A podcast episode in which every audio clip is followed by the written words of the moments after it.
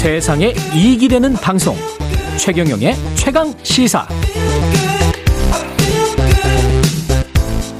네, 매년 일월이면 찾아오는 연말정산 시즌입니다. 십삼월에 월급 챙기려면 어떤 점에 유의해야 할까요? 올해 연말정산에서 달라진 점, 그리고 관련 궁금증, 이은지 세무사님 전화로 연결돼 있습니다. 안녕하세요. 네, 안녕하세요. 예, 지금 올해 연말정산 가장 큰 특징은 뭐 절차가 좀 간소화됐다? 네, 네, 그렇습니다. 네, 이제 종전에는 그 연말정산 간소화 자료를 근로자 개인이 직접 홈택스에서 자료를 다운받아서 회사에 개별적으로 제출했었거든요. 그랬죠. 네, 이제, 예. 네, 근데 이제 올해는 어 그 국세청이 그 일괄적으로 직원들의 자료를 회사에 제공하겠다라고 하는 서비스거든요. 예. 그래서 네, 직원들이 일괄 제공 서비스 신청서를 회사에 제출하면 예. 회사가 홈택스에 그 신청한 직원들의 명단을 다 입력해놓고 음. 직원들이 거기 들어가서 어, 나의 정보를 회사에 제공해도 되겠다라고 동의를 전부 해주면 음. 국세청이 직접 직원들의 연말정산 간소화 자료를 회사에 일괄적으로 제공해주는 서비스입니다. 그 혹시 회사가 일괄적으로 제공을 하다가 내가 연말정산 받을 수 있는 것을 뭐 놓치거나 뭐 이럴 경우는 없을까요? 어, 이제 이 일괄 제공 서비스는 신청 기한이 좀 정해져 있어가지고요. 예. 그게 이제 십구일까지라서 끝났거든요. 아, 끝났군요. 네. 예. 네네. 그러면 이제 그냥 종전처럼 개별적으로 자료 다운받아서 회사에 직원들이 직접 제출하시면 되고요. 예. 내년에 또 연말정산을 하니까 내년에는 미리미리 서둘러서 예, 신청을 좀 하시면 이용하실 음. 수 있겠죠. 네. 신용카드 공제, 신용카드 제일 많이 쓰, 쓰실 텐데요. 신용카드든 네. 체크카드든. 규모가 좀 커졌습니까? 신용카드는? 네. 아무래도 이제 코로나십구 때문에 소비 촉진을 좀, 예, 음, 어, 유도하고자. 예. 네네. 어, 이천이십년 대비 이천이십일년도에 신용카드 등으로 소비한 금액이 오 퍼센트를 초과 사용했다라고 한다면, 초과 사용한 금액에 대해서 십 퍼센트를 추가적으로 소득공제를 해주고 있고요. 예. 한도도 백만 원을 상향 조정해서 지금 적용해주고 있습니다. 그 재난지원금 정부에서 준 거 이것도 혹시 나중에 뭐 세금으로 떼갑니까? 어떻습니까?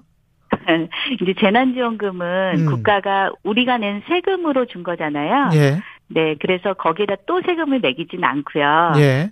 네, 대신에 이 재난지원금을 그냥 현금으로 나눠주지 않고 신용카드에 충전해서 주거나 지역화폐로 줬잖아요. 예. 예, 그래서 이제 재난지원금으로 소비한 금액은 또 신용카드 등 사용금액에 해당이 돼서 소득공제 대상이 될 수 있겠습니다. 그렇군요. 우리가 네. 뭐 카드 결제했다고 전부 다 소득공제 대상이 되는 걸로 알고 있는데 그런 거는 아닌가 보더라고요. 네, 맞습니다. 예. 예를 들면 이제 신용카드를 이용해서 세금을 낸다든지 재산세나 지방 으, 뭐, 그 자동차세 같은 세금을 낸다든지 아니면 아파트 관리비나 보험료 이런 거 자동이체 많이 해놓으시잖아요. 음. 네, 이제 그런 부분들은 신용카드 사용 금액으로 보지 않고요. 예. 대신에 뭐 보험료를 냈는데 그것이 보장성 보험이다. 그러면 보험료 세액공제를 받으실 수 있겠고요. 음. 어, 아이들 등록금을 어, 신용카드로 냈다 그러면 교육비 세액공제는 받으실 수 있으시죠. 네. 네. 기부금 세액공제율도 좀 올라갔습니까? 네, 올해 한시적으로 예. 어 이제 아무래도 지금 상황이 어려우. 다 보니 음. 어려우신 분들이 더 많이 어렵거든요. 예. 기부를 좀 촉진하고자 올해 한시적으로 기부금 세액공제 적용률을 오 퍼센트 상향 조정해서 아, 적용해주고 있습니다. 그렇군요. 의료비나 네. 인적공제 같은 경우는 의료비는 좀 아프신 뭐 가족 중에 아, 아픈 분들이 있으면 그건 별로 안 좋은 일이니까 네네. 그렇다고 치고 인적공제 같은 경우는 소득이 많은 가족에게는 좀 유리하겠죠. 아무래도 인적공제가 많으면.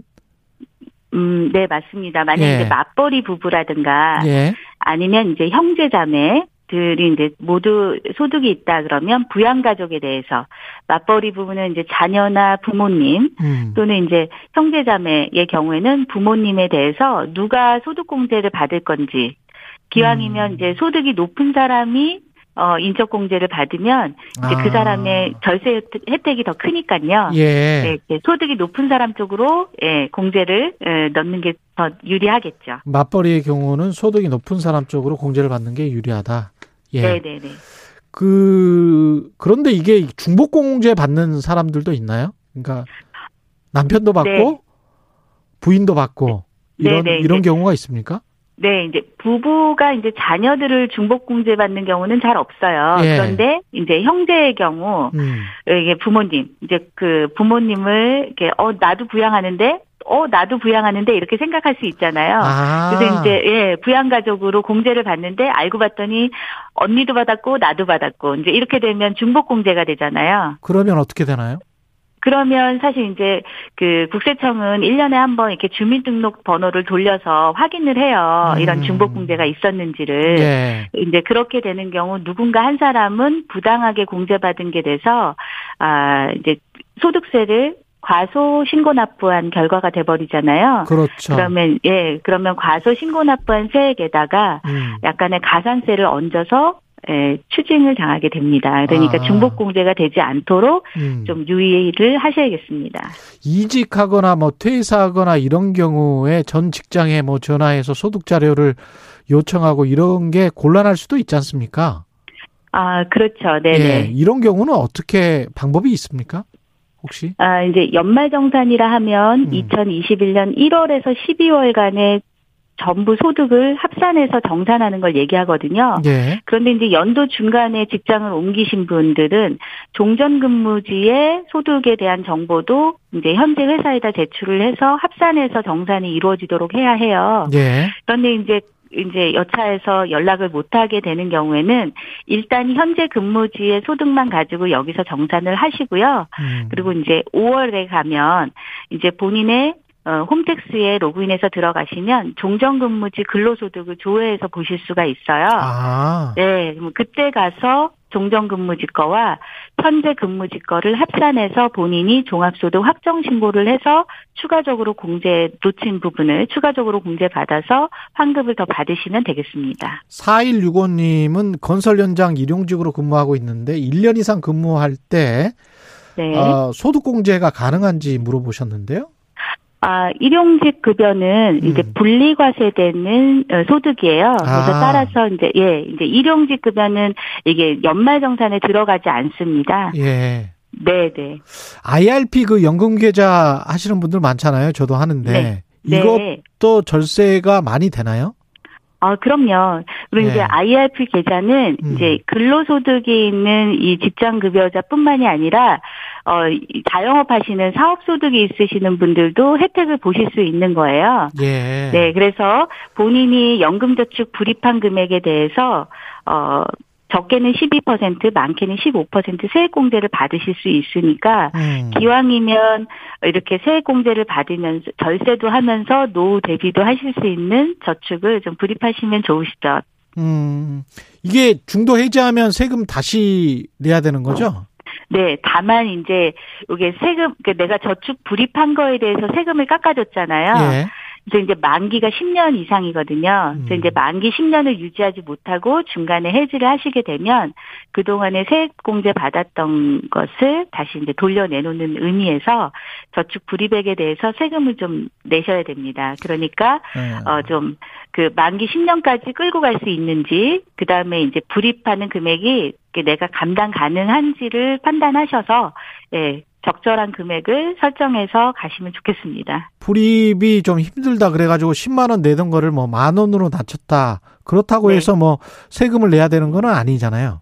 그냥 네네네. 유지만 하면 되는 거죠, 이게. 네네네. 아, 그다음에 월세랄지 주택담보대출 이자 관련해서는 어떤 소득 기준이 있습니까? 이걸 소득공제 받으려면? 아, 네. 이제 그 월 일단은 월세세 공제부터 먼저 말씀드리면요. 예. 이거는 이제 무주택, 주택이 없는 사람이 음. 그다음에 총 급여액이 칠천만 원 이하이신 분이 예. 월세 내는 부분에 대해서 최고 한도 칠백오십만 원까지 예, 곱하기 아. 이제 세액 십 퍼센트 또는 십이 퍼센트를 세액 공제를 해 주는데요. 예. 주택 규모에 제한이 있어요. 국민주택 규모 이하이거나 팔십오 제곱미터 이하이거나 또는 크기는 큰데 기준 시가가 삼억 원 이하인 주택에 대한 월세를 세액공제 받으실 수 있습니다. 주택담보대출이자도 비슷합니까? 어, 이제 또 이제 집이 없으신 분들은 이제 아, 일단 주택담보대출보다 전세자금대출 먼저 말씀드릴게요. 아 시간이 네. 거의 다 돼서. 아 네, 주택담보대출은 네. 이자 상환액에 대해서 최고 한도 천팔백만 원까지 공제받으실 수 있거든요. 예. 근데 다만 연도 말에 집이 하나만 있으셔야 돼요. 오케이, 알겠습니다. 네. 지금까지 네. 이은자 이, 이은지 세무사였습니다. 고맙습니다. 네, 이은자 세무사였습니다. 이은자 세무사였습니다. 네, 감사합니다.